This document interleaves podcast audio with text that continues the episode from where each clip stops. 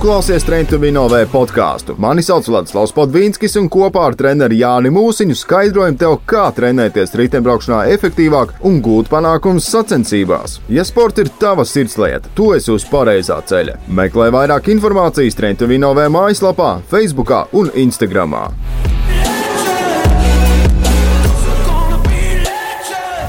Jā, mēs esam atpakaļ studijā.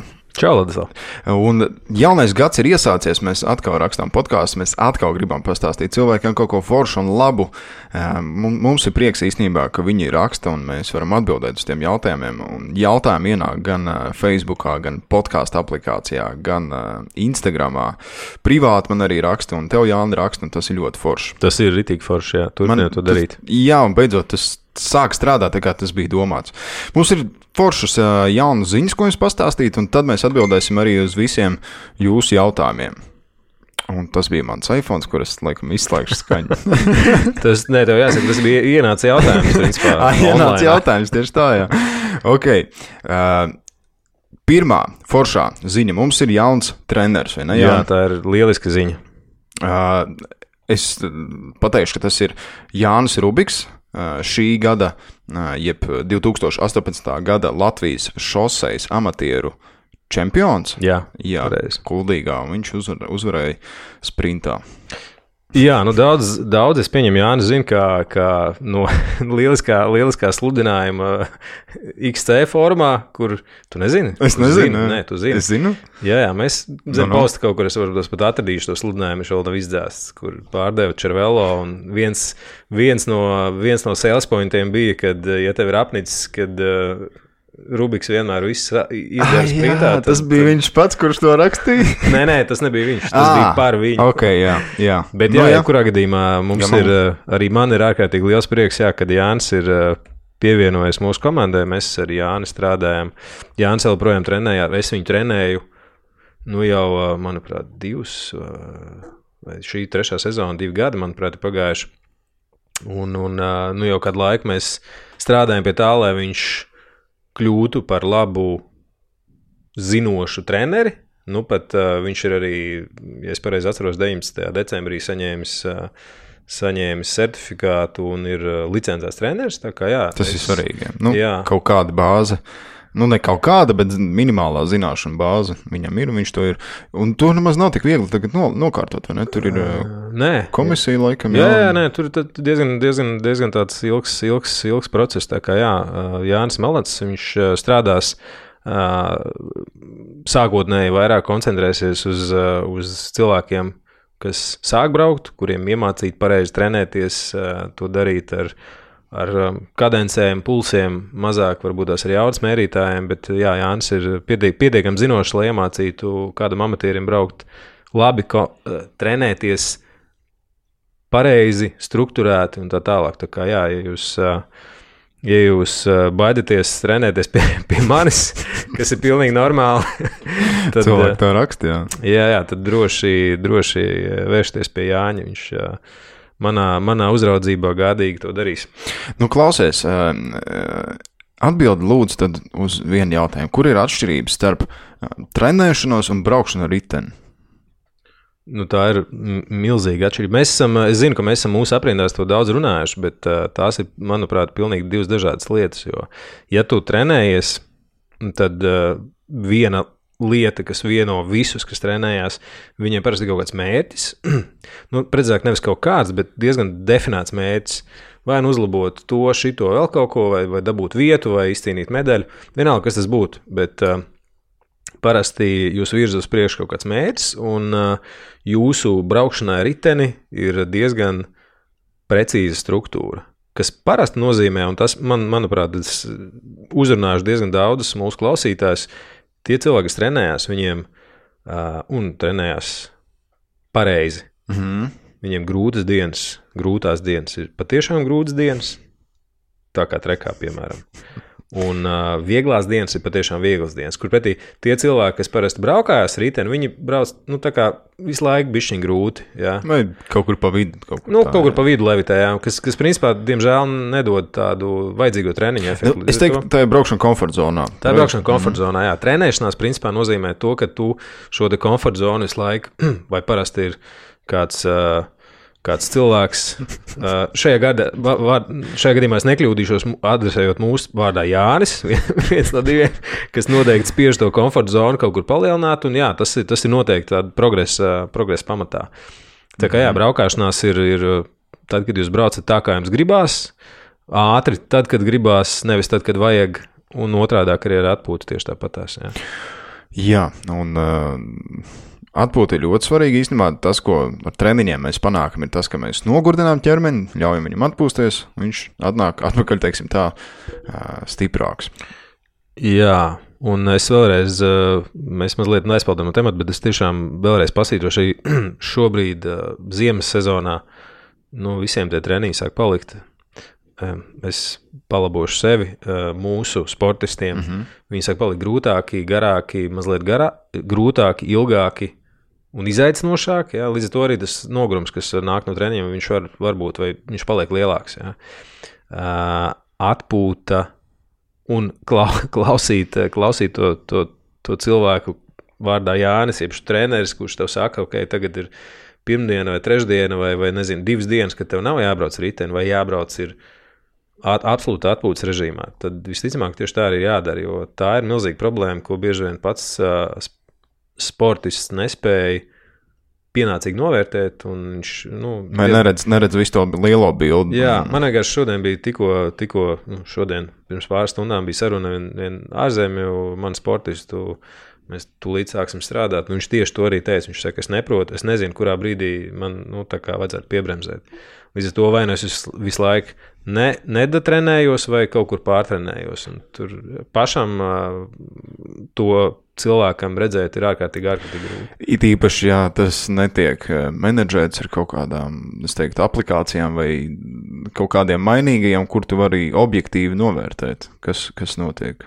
Jā, nu, bet nu, arī tad mēs esam ar tevi runājuši. Man, es neatceros, vai mēs runājam to podkāstā, taču uh, ir jau brīži, kad uh, mērķiecīgi treniņu plānā mēs ieplānojam brīdi, kad nu, sagurdināt. Tieši tā, jā, nu, kad tu gribi būt tādā fiziskā bedrē, un tas ir normāli, ka tev HRV ir zems, un, un, un uh, pulss sāk, sāk, vai sirds sagūst, līdz ar to pulss tev piesēžās, un, un tev ir tāds vispārējais nogurums. Dažreiz tas ir normāli un ļoti vajadzīgi. Ja, piemēram, garē, vai teiksim, tajās nedēļās, kad ir. Uh, nu, nav latviešu tāda pareiza vārda. Tas nav gluži pārslodzes nedēļas, bet mēs ievērojam, paceļam to īsi tieši pirms atpūtas nedēļas. Parastā nedēļa ir ļoti grūta, jo tev nāk līdzi. Uh, akumulētais nogurums no visticamāk iepriekšējās nedēļas vai divām. Ja, parasti tas ir trīs nedēļu cikls, un tad trešā nedēļa ir tāda, ka tev piebeidz pavisam. Ja. Uh, un, un tā tam arī jābūt. Ir. Un tajā brīdī tas, tas, tas HRV var, var, var krist lejā, un tas ir pilnīgi normāli. Un to mēs arī gribam izdarīt. Ja. Taču tajā brīdī, kad tam nevajag tā būt, un kad tu esi piemēram kaut kādā atpūtas fāzē, kad tu treniņi ir viegli. Jā, nu tad tas liecina par to, ka ir jā, jāveic kaut kādas izmaiņas vai nu treniņu procesā, vai, vai savā sadzīvē. Nu jā, ar to sagurumu, kas nesās trīs nedēļas līdzi, es teikšu tā, ka uh, nu, trīs vai kaut kāds garāks cikls vai īsāks, ir tā, ka jo ilgāk tu trenējies, jo tu esi mentāli pieradis vienkārši tur būt. Nu, tā, arī, ja mēs skatāmies uz īso, uz vienu īso treniņu, tu zini, ka tev jābrauc tur. Nezinu, nu, reti kad, bet jābrauc 8 minūšu tur threshold in, intervāls, kas ir sliekšņa darbs. Nu, Tikai, nu. nu, divreiz, trīs reizes astoņi, un nezinu, tur kaut kāda tur intervāla. Kas īstenībā ir tikai, jā, bet uh, faktiski tas ir, nu, tas ir grūti. Treniņā tas, izdiet, tas ir grūti izdarāms, bet jo vairāk tu trenējies, Jo vairāk tu zini, ko sagaidīt, ko sagaidīt no sevis un kā tu, nu, kā tu pats uz to reaģē. Visu. Un tas pats notiek arī ar visu garo ciklu. Nu, tu zini, ka tu biji tagad sagurs, un pēc tam nākamā nedēļa būs forši brīvāk. Bišķi, nu, nu, relatīvi brīvāk treniņā vienalga notiek. Tieši tā, un tas sasaucās ar to, ko man jautāja par trenēšanos un, mm -hmm. un braukšanos. Ja tu braukājies, tev nav šīs aslodzes, un es ielieku pēdiņās pārslodzes. Zini, kas ir vēl baigais viens plus, ka ir daļa cilvēku, kuri to lielākā daļa cilvēku, kur noteikti to grib izdarīt vai gribētu, lai tā būtu, ka tu vienkārši visu plānošanu velti kā, nu, atdot kādam citam, un tu vienkārši ņem treniņu un brauc, un, un tev nav jādomā, ok, tagad es esmu tik nogur, nogurs, tagad man ir tāds stikls, tagad man ir tāda fāze tur un tā tālāk. Tu vienkārši ņem un brauc. Un rezult, nu, tu redz rezultātus, nezinu, tur pēc mēneša, diviem, trīs, pusgada, gada, un pff, nu, to var ļoti labi redzēt. Jā. Jā, nu, tieši tāpēc uh, ir vajadzīgs treneris. Jā, jā. Arī nu, okay, amatieri, kas uh, es pieņemu, uh, nezina tik daudz par šo sportu, un tev vienkārši vajadzīga vairāk, vairāk zināšanas, informācija, lai vismaz veiktu kaut kādas elementārās plānošanas. Uh, lietas, jo arī zināt, kad vajag pārslodzi un kad viņu nevajag. nu, tas, tas arī nav tā, ka mēs tur kafijas biezumos to izzīmējam. Bet uh, tas ir iemesls, kāpēc uh, profesionāli sportisti, kāpēc viņi maksā barg, bargas naudas treneriem, lai, lai viņi panāktu, dabūt no sevis ārā to, to lielo performanci. Kaut gan, ja tu esi 20 gadus bijis sportā. Ir, ir, man šķiet, ir retie profi, kas uh, nemaksā, nu, respektīvi, kuriem nav kuriem treneris. Nav treneris ir ļoti tā. maz tādu. Jā, jā. Ļoti maz. Šobrīd ļoti maz. Jo tas laiks un, un, un arī tas, par ko mēs runājam, jā, viņu spēja paskatīties uz visu no malas, ir, jo nu, es arī tu zini, jā, ir bieži, bieži vien arī tā, tā kā pie tā mēs vēl pieskarsimies tajā video, nu, kad, tad, kad tev jāpārceļ uz to pirmo grupu, iespējams, tu pats to nepieņemtu kā lēmumu. Jā, Nā, nē. tieši tā, bet, bet ir, Protams, ir treneris no malas, kurš tev pasaka, nē, ok, vai šodien to darām. Jā. Tā ir tā lieta, kas, ko, ko cilvēks pats parasti viņam ir grūti to, to, to izdarīt. Savukārt, treneris parasti to dara balstoties uz, uz nu, viņam nav uh, nu, tās nu, emocionālās piesaistes. Emos, tieši tā, tas lēmums tieši balstīts uz kaut kādām ļoti pragmatiskām, pragmatiskām lietām. Tas, ko Jānis teica, bija gadījums, kuru iespējams jūs redzēt arī, es taisīju garāku video. Uh, kur Jānis otrā treka treniņa dienā iesēdināja mani braukt pirmajā pakā. Un, tas bija kaut kā, es to joprojām uzskatu par tādu ego savaldīšanu un par, par, par nu, kā lai saka, vienkārši. Nu, Dažreiz ir jādurās pret kaut ko, lai, lai tev ir stimuls kaut ko darīt vairāk. Es ar, ar daļu no tiem pašiem cilvēkiem arī braucu nometnē vienu treniņu līdz FTP testam. Un, un toreiz es nobraucu vienu FTP testu, ka mēs braucām kopā ar viņiem. Ja viņi sāk griezt karuseli un viņi tur bišķi aizrāvās, un, protams, man tur tāda vati nav tā kā viņiem. Un, eh, nu, un tad es braucu otro FTP testu īsto. Un, un, un, un, un, eh, nu, šis bija otrs gadījums, jā, trekā. Kāpēc Jānis tas ir nepieciešams? Nu, redzi, atkal mēs atgriežamies pie tā, pie, pie treniņu un braukšanās. Treniņi tas uh, nozīmē to, ka mēs nu, pārbaudām, atrodam vai, vai, vai meklējam kaut kādu tavu komforta zonu. Jo tev dažreiz pašam ir jāsaprot, ko tu vari, ko tu nevari. Dažreiz tev jāpalīdz kādam to saprast. Jo ļoti bieži, nu, es ne, negluži tur uz ikdienas, ikdienas bet nu, reizē nedēļā es dzirdu, nu, šitos nevaru. Nē, nē, šitos, tur, šitos nepacelšu, šitos jā. neizbraukšu, vēl kaut kas. Tas, Tur tās pašas astoņas minūtes plankā, nu, nē, es taču nevaru nostāt uz tik daudz. Jā.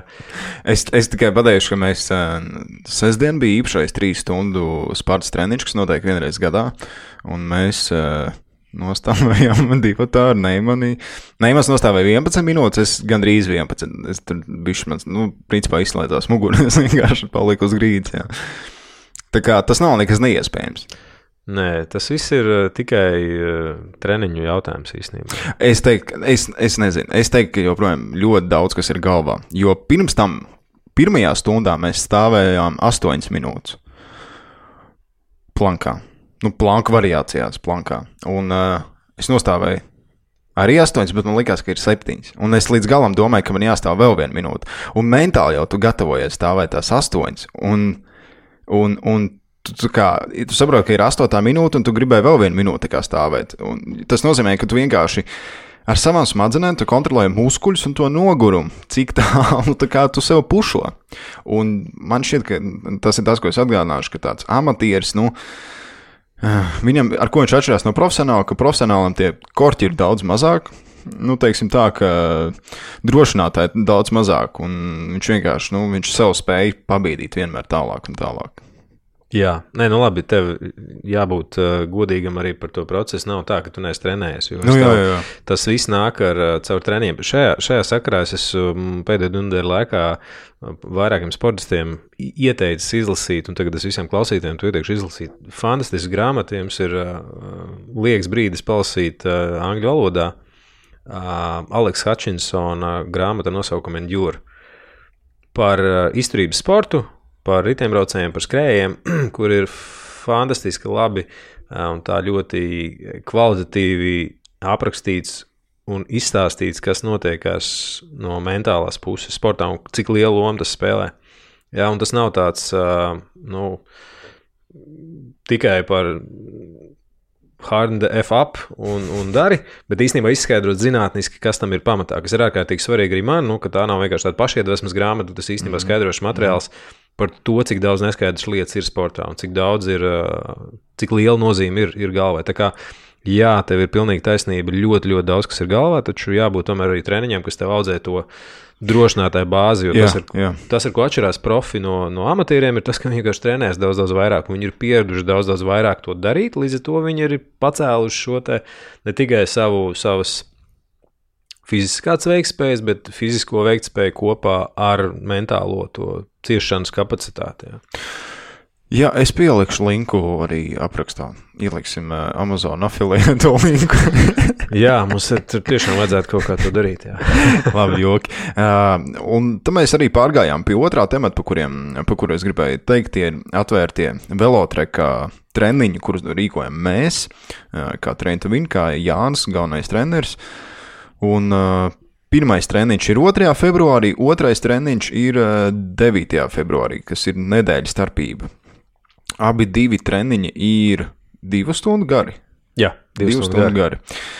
Es te gribu pabrīdināt par to, ka uh, divas stundas uz treka, tas nav divas stundas uz ruļļa vai divas stundas ārā, vai es nezinu. Nu, man gribās teikt, ka visdrīzāk tas ir tuvāk kaut kas tādām vieglām sacensībām. Jā, jā, nu, jā tas ir darbs uz sliekšņa, principā, vai ne? Un Un ap viņu virs, virs jā, un ap. Jā, jā, jā.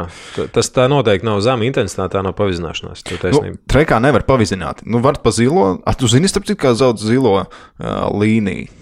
Nu, kā viņi profi viņu sauc? Nu, zilo to. Uh, Parketu? Jā. Jā, nē, nezinu. Uh, es tagad to nepateikšu, bet principā es turēju, ka tu atcerēsies to nosaukumu. uh, viņi sauc par zilo salu laikam vai par zilo lagūnu.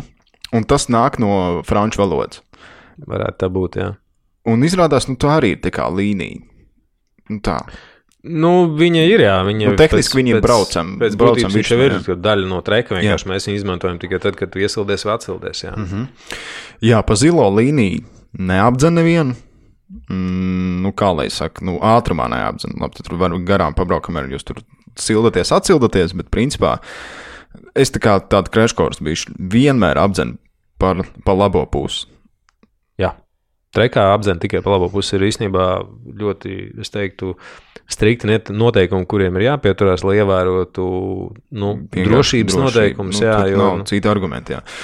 Es nesen noskatījos vienu stundīgo lekciju par treku, kuru uh, lasīja viens krievu atlēts, olimpietis, neatceros, kā viņu sauc. Uh, Bet viņš principā teica tā, ka, jo, nu, ja jūs apzināt pa kreiso pusi, jūs vienkārši noņems no treka nost un viss. Tieši tas jūs vienkārši ne, nepielaidīs klāt. Tāpēc, Jā. ka, nu, tas ir tiešākais veids, kā aizsūtīt sevi un visus citus uz, uz, uz nezinu, uz kurien, bet, nu, principā nolikties nost. Jā.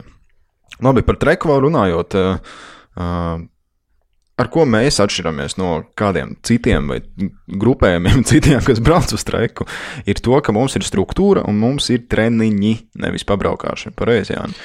Jā, nu tas pats, pats būtiskākais, jo nav mērķis uh, tur vienkārši aizbraukt, pabraukties, pabraukāties. Uh, nu, tas tiešām ir treniņš, un es, es to vienmēr esmu redzējis kā treniņu. Tas nebūtu neizslēdz, nepārprotiet mani to, ka uh, Ja viens jums neļaus izbraukt pa augšu, vai, vai kā jūs gribat, tieši tā ļaus. Bet uh, tam ir noteikumi, kā Balādslavs minēja pirms tam, uh, ir, ir lietas, kas ir jāievēro, ir obligātas lietas. Uh, ir tīri pieklājības lietas, drošības lietas, bet uh, jā, mums ir uh, tas ir treniņš, Līdz ar to, jā. Jā, līdz ar to nu, viņ, viņš ir vērsts uz to, lai aizbraucot tās divas stundas, pavadot rekā, jūs atbrauktu mājās ar, ar kaut kādu pienesumu, ieguvumu. Jā. Diezgan lielu nogurumu. Un diezgan liela noguruma arī. Jā.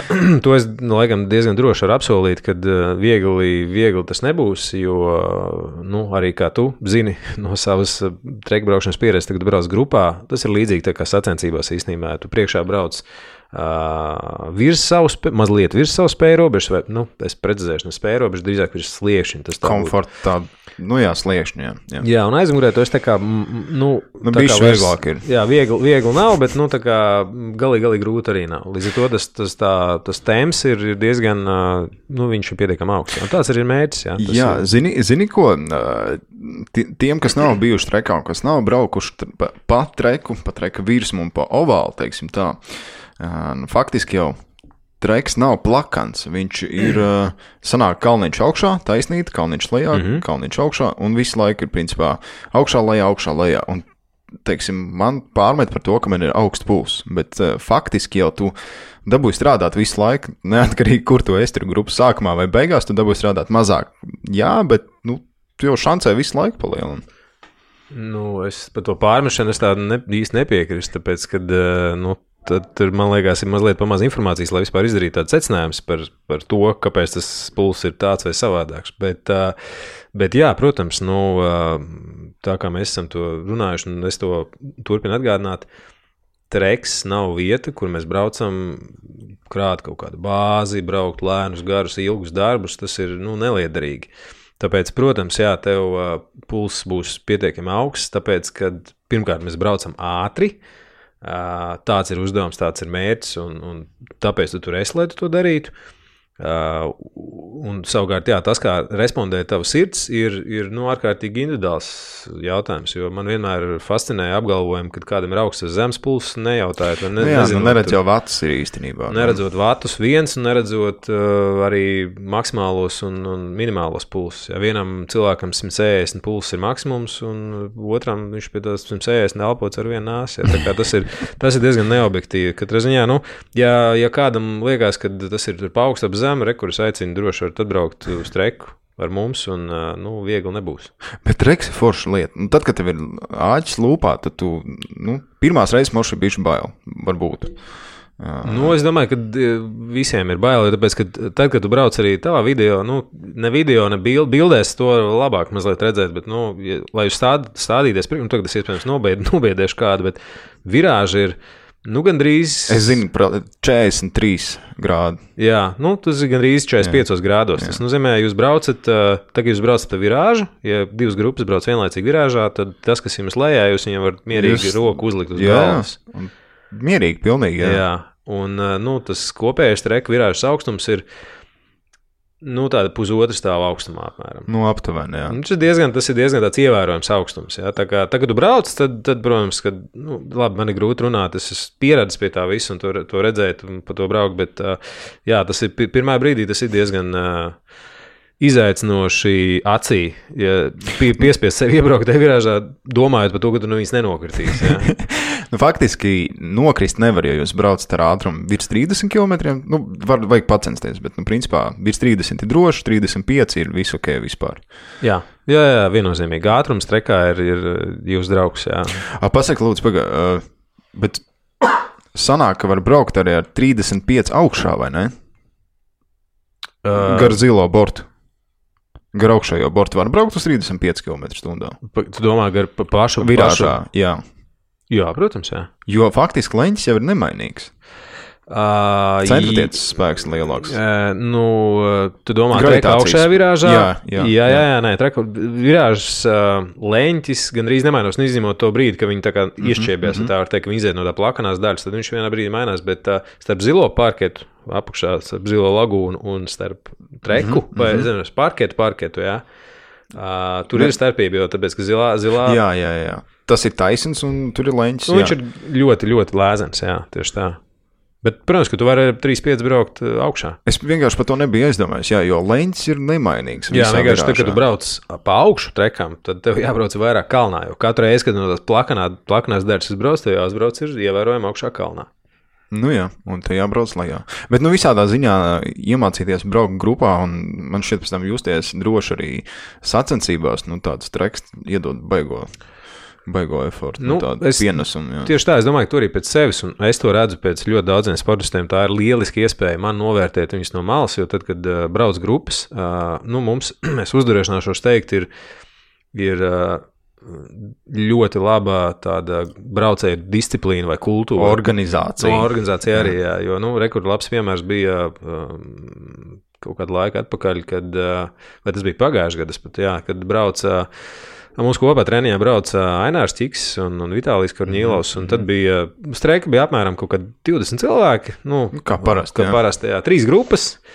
Un, uh, un divi Ainārs, uh, jā, nē, Ainārs ar Dērniju pa augšējo līniju vēl taisīja atkārtojumus uz uh, apmēram 70 km, 75 km/h.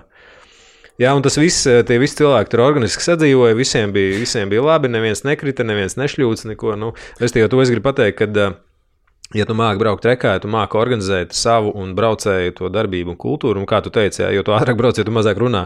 Tāpēc, tev... tā ir. Es nezinu, kāpēc tā ir. Tāpēc, kad ir lietas, kas pašsaprotams, tev nav jāstāsta, jā. ko tu darīsi. Tāpēc, ka tu vienkārši zini, pirmais, pirm, tas, kurš brauc priekšā, viņam ir sava atbildība, tu attiecīgi izdari lēmumu, vispār iesako. Viss. Tas ir interesanti. Bija. Tas man bija tāds bijis kultūras šoks tajā. Jā. Mm. Bet uh, tiem, kas nezina, Dārnijas ir uh, iedzīšanas motocikls, teiksim tā. Nu jā, tas ir motocikls, kas uh, riņķo pa priekšu. Jā. Pirmiem braucējiem. Dažādās treka disciplīnās viņi izmanto dažādiem nolūkiem, kā nezinu, ātruma kontrolēšanai, ieskriešanās un vēl visu kaut ko. Nu, treniņos arī izmanto. Viņam aizmugurē īstenībā um, ir uh, speciāls rāmis ar rulli, ar, ar, ar plasmas rulli. Uh, ja tu gadījumā piebrauc klāt pie tā moča, Tad tu, jā. tad tu atceries pret rulli, un tas rullis uh, nu, griežās līdzi. Viņš kā, tā, tā, kā, tā kā velotrenažera rullis. Jā, jā. Jā. Un, principā, nu, tu nenokritīs no viņa. Jā, arī viņa dēļ, teiksim, tā drīzāk. Da, dažādām, da, dažām, nē, faktiski visām es pieņemu, ka uh,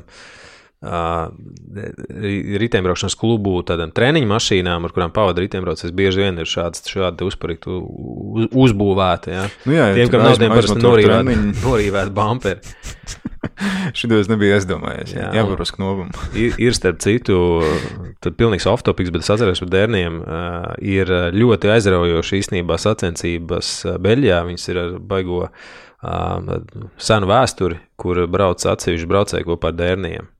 Treka arī tieši tāpatās, ka viņi brauc ar dērniem, bet uh, uh, ir arī tādas šos, uh, nu, šoseis, šoseis sacensības ar dērniem. Hm. Jā, jā, un tur uh, tie, tie vīri, kas brauc ar dērniem, viņi ir gandrīz tikpat svarīgi kā paši braucēji. Viņi bieži vien ir tie, kas, tie, tie, kas pieņem lēmumus uh, braucēju vietā. Jā, uh, varbūt jūs zinājāt, varbūt nē. Viena no. Uh, iespējama, kā radās treks vispār vēsturiski. Tas bija 1870. un uz augšu gadi eh, bija tas, ka vajadzēja eh, skatītājs, kur ir atnākuši uz zirgu skriešanas sacensībām, kaut kā izklaidēt starplaikos. Un tad sāk laist vīrus, kas brauc ar riteņiem pa ovālu. Viņš jau nebija leņķī, bija varbūt minimāls leņķis tur bija, bet principā un um, brauc vīru un lika likmes uz viņu. Mm -hmm. Tā kā arī vēsturiski treks ir ļoti azarts, azartisks uh, sporta veids, teiksim tā. Uh, Keirins, Keirins, jā. Keirins, jā. Japānā, Japānā. Jā. Japānā, jā ir viens no tādiem valstī naudas ienesīgākajiem sporta veidiem, ja nemaldos, jo tur visu laiku viņi liek likmes, un tas ir visi oficiāli atļauts. Es pieļauju, ka Japānā nav daudz kas oficiāli atļauts azartisks, bet, nu, Šis ir viens no, no tiem gadījumiem. Un riteņbraucēji, kas brauc Keirīnā, Japānā, var nopelnīt ļoti, ļoti labas naudas. Jā, viennozīmīgi. Bet tur ir tik ļoti interesanti vēsturiskas uh, lietas ar visiem riteņiem, visām riepām, kuriem ir kārtas numuri un rāmjiem. Un vis, nu, tur pilnīgi nu, tā. Uh, visi ļoti, ļoti precīzi un atzīmēts, un uh, tāpēc, ka uh, teiksim, tā korupcija notiek un vēl viss kaut kas. Nu, var, kā jau azars. Jā, jā, un var vinēt ļoti labas naudas, un līdz ar to viss, viss ļoti tiek kontrolēts. Braucēji pirms sacensībām trīs dienas, pirms tam viņi, viņi tiek ielaisti trekā iekšā. Un viņiem atņem telefons, viņiem ir avīzes, viņiem ir uh, tabuliņas, kur viņi rakstā marķieriem, ko viņi paņem veikalā un tā tālāk. Respektīvi, viņiem nav nekāda komunikācija ar ārējo vidi. Mhm. -huh. Un tas ir mūsdienās, jā, nu, kur ir viss ļoti digitāls, viņi joprojām pieturās pie tādām tradīcijām, kas ir ļoti, ļoti forši un interesanti. Tā kā, jā. jā, tas ir, ja kādam ir iespēja. Iespējas, ap citu, arī turpat, kur mēs trenējamies, Lietuvā dažreiz notiek uh, treka sacensības.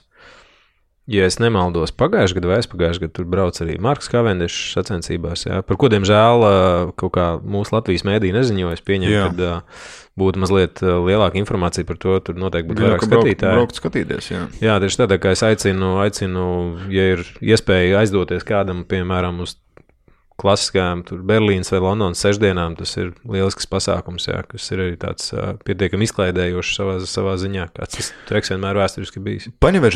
Paņevežā mēs redzējām uh, Lietuvas izlasi. Jā, jā. Lietuvas treka izlase. Un arī Lietuvas uh, sieviete riteņbraucēji, kas ir trīskārtējā pasaules čempioni. Jā, es, mm, es no galvas neatceros, jā, bet viņi ir tiešām jā, tādi. Ar... Nu, no malas es nepateiktu, gan, bet nu, viņi ir. Jā. Mūsu lietuvietis Tomas ļoti bija priecīgs viņu satikt. Viņam kaut kā baigi veicās laika profiem saviem satikt. Jā, viņš jā, laiku bildējās jā. ar viņiem. Es nezinu, kāpēc. Jā. Un visu laiku, kad mēs esam treniņos ar viņu, viņš satiek kādu no saviem vietējiem profiņiem. Bet, nu jā, lietuvieši brauc uh, standing startu divatā. Un viņi viens virāžas laikā ieskrienās nu, kaut kādā 55, man šķiet, vairāk, nu, vairāk, vairāk, jā. jā. Nu, es domāju, tur pie 60, vairāk. Vienkārši, no rats to ir, nu, kā, tas ir jāredz vienkārši, tāpēc, ka, nu, video tas nav, nav tāds sajūta, kā jau ar daudzām lietām. Labi, jā, trešā lieta, pirms mēs ķeramies pie jautājumiem, ir. Vēl joprojām ir palikušas, vai precīzāk sakot, mēs esam nokomplektējuši nometni. Jā, bet jā. ir iespēja vēl laikam pieteikties. Ja? Jā, nu es aicinātu visiem, visiem kas, kas grib vai vēlas, noteikti rakstiet mums šobrīd. Jā, mums ir, kā Lācis teica, nometne nokomplektēta, taču kādam, kurš vēlas pievienoties, pieņem tuvākajā laikā, mēs runājam, es pieņemu pa pāris, pāris nedēļām, mēs noteikti vēl varam, varam atrast vietu. Tā kā jā, droši rakstiet mums Facebookā, mēs būsim priecīgi jums palīdzēt. Jā, forši. Mums patiesībā, nu, uh, ir, ir nu, divas nometnes, tie, kas varbūt nezina, ir viena atklātā un, un viena ir treniņa viņa tieši sportistiem. Tā kā varbūt ir kāds treniņa sportists, kurš vēl nezina. Es šaubos, bet nu. Nē, nē, zin, nu, jā. Zin, okay, pārējiem pie jautājumiem. Jā. Jautājumi joprojām ir gan iebiruši jauni, gan arī tie, uz kuriem mēs nespējām atbildēt iepriekš. Jā. Un uh, no Instagram Kalvis Kons jautā. Uh, kāda būtu optimāla svara proporcija pret cilvēku izskatu un labu rezultātu uzrādīšanu? Es tādu saldu smaidu, jo, jo es kā auga trenēju nu, nu jau ļoti daudz gadus. Šobrīd es, es teiktu, ka atbildot īpaši tev, Kalvi, tev ir šobrīd ideāla proporcija. Rītdienas Tieši tāda, bez ka viņiem ir uh, dzīvē augstākais slieksnis. Uh, Viņš nu, nav tā. Viņš ir spēcīgs, Jā. Jā, viņš, viņš ir spēcīgs, un kā viņš man atzinās, tad viņš beidzot normāli izskatās arī bez krākla un tēkraklā. Viņš ir uzaudzējis bišķi gaļu? Jā, jā tieši jā. tā. Viņš ir palicis jā, nu, gaļīgāks, tas tāds ne, nesmuks ir tas vārds. Nu, bet, ne, viņam, viņam ir palikuši vairāk muskuļu, Mhm. citiem mm -hmm. vārdiem sakot, jā, un tas ļoti sasaistās ar, ar zāles jautājumu, protams. Un, nu, jā, tā kā viņa gadījumā viņam noteikti ir ideāla profesija, bet es, es teiktu tā, ka viena kīla lieta, ko tā par tiešām par tēmu runājot, kam ir jēga pievērst uzmanību, kas noteikti noteiks gan to, cik ātri jūs spēsiet, vai cik labi varēs, jūs varēsiet braukt un kā arī jūs izskatīsieties, ir uh, jūsu tauku procents pēc būtības. Jo pat, ja jūs esat ļoti spēcīgs, ja jūs to visu slēpjat zem tādas foršas taukārtas, nu, neviens to baigi neredzēs un nespēs novērtēt. Ja? Nu, tikai jūsu performance uz rītdienu, kas tāpat būs sliktāk, ja jums ir Jā, um, nezinu, nezinu, 25% tauku masas, jā, vai tas ir diezgan daudz. Uh, tas ir diezgan daudz, bet patiesībā labāk es vēlreiz atgādinu, ka ir, tas ir ļoti atkarīgs no. Mēs runājam par vīriešiem, jā. Mēs runājam par vīriešiem, jā. un ļoti atkarīgs no tā, uz kā tu mēri. Jo mm -hmm. es esmu diezgan pārliecināts, ja mēs aizietu visus deks uz skaneri, kur tiešām samēra, cik mums ir tauki, kauli un viss pārējais. Tie cipari varētu būt savādāk nekā viņi ir uz mūsu gudriem svariem. Mm -hmm. uh, bet, jā, nu, es tā par piemēru, ja tie 25% vai 15%, tad 10% ir milzīga starpība. Gan, uh, gan jūsu slieksnī, ja pat mēs pieņemam, ka uh, jauda nemainās, nu, respektīvi, viņi nepalielinās un nekrīt, tad vienkārši matemātika liecina par to, ka vatu kilogramus paliks vairāk. Lēnāk jūs noteikti nebrauksiet, jūs paliksiet daudz efektīvāk, jutīsieties labāk, izskatīsieties, izskatīsieties labāk un tā tālāk. To sakot, man ir jā, jāpiesauc atkal pats Kalvis. Jo uh, viņš, uh, nu, es pieņemu, ka ļoti daudz nezinu, kā Alba, bet viņš nav uh, resns, drīzāk viņš ir nu, tievs, uh, kalns. Latvijas izsakot, viņam ir esiņš maiciņš. Viņam ir esiņš maiciņš, viņš ir vienkārši garš. Jā. Tas, es domāju, viņš būtu īsāks, viņam varētu būt XS maika. Uh, un uh, viņam nekad nav bijušas problēma ar, ar, ar tauku masu. Bet problēma bija, ka reiz uh, muskuļu masa, kas ierobežoja viņu gan uz riteņa, nu, restīvi, viņam nebija funkcionāli, viņš nevarēja tik um, uzrādīt tik labus rezultātus. Uh, Nezinu, viņš izskatījās tik labi. Līdz ar to tas ir atkarīgs no tā, ko mēs skatāmies. Ja ir cilvēks, kuram ir tāda dabiskā predis- predispozīcija uzkrāt augstu, tas nozīmē, ka viņa lielākais pieaugums, jo pieņemot to, ka viņam tā, tā ir, viņam visticamāk arī ir muskuļu masa, ko viņš nes līdzi, jo kaut kā tas ķermenis jākustina uz priekšu, kas notiekās uz mazliet lielāka muskuļu rēķina, muskuļu daudzuma ja, vai apjoma rēķina. Uh, tad tiem ir jānomet augsts, savukārt tie, kas ir šausmīgi kalni, viņiem jādomā par to, kā, kā tikt pie muskuļiem. Līdz ar to nav tāda universāla atbilde. Ir vienkārši jāizvēlās no šiem diviem un jāsaprot, kur īsti jūs iekrītat. Ja. Tu zini, cik viņš ēda kalorijas pa dienu? Jā, Nu, es zinu, pat diezgan precīzi. Nu, vidēji ap uh, 4000. Tas uh, svārstās no 3 līdz 4000 kalorijas dienā. tas ir ļoti daudz īstenībā. Nu, tas ir nu, apnikt ēst īstenībā. Uh, jā, nu tagad viņš ēd mazāk, bet, uh, bet sākumā, kad mēs uh, pavisam, re, nu, relatīvi nesen, kad, man, manuprāt, trīs mēnešus atpakaļ uzsākām tādu mērķiecīgu viņa uh, izskata. Un uh, īstenībā izskats bija pirmais, kas, kas, bija, kas bija par pamatu mūsu treniņu uzbūvēja, un vispārējais bija pēc tam. Bet šobrīd ir reāli fakti, ka nu, viņš nevar saprast, kāpēc viņam sliekts aug ar katru treniņu, kurš vai Zvift sacensībām, kur viņš tur finišēja otrais vai trešais vai ceturtais. Jā. Tā kā, jā, jā um, spēka darbs ir super svarīgs visiem, protams, bet jautājums ir, kas ir, kuram ir, kam ir lielāka nozīme, jā, vai tam, ka jūs samazināt savu tauku masu, vai tam, ka jūs palielināt muskuļu masu. Tas ir atkarīgs, nu, jūs varat pastīties spogulī, un tā atbilde uzreiz būs redzama.